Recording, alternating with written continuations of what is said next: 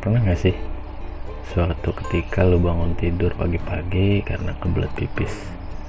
Terus lu langsung bangun lari dari kamar lu ke toilet.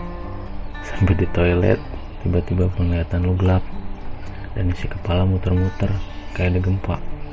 Dan gak berapa lama lu sadar ternyata lu udah terkapar di lantai kamar mandi dengan celana yang basah sama urin lu sendiri.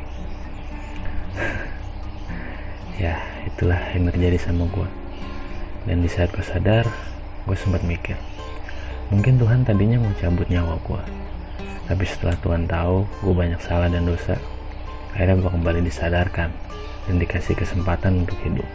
Dengan catatan ya lu harus berubah menuju ke jalan yang lebih baik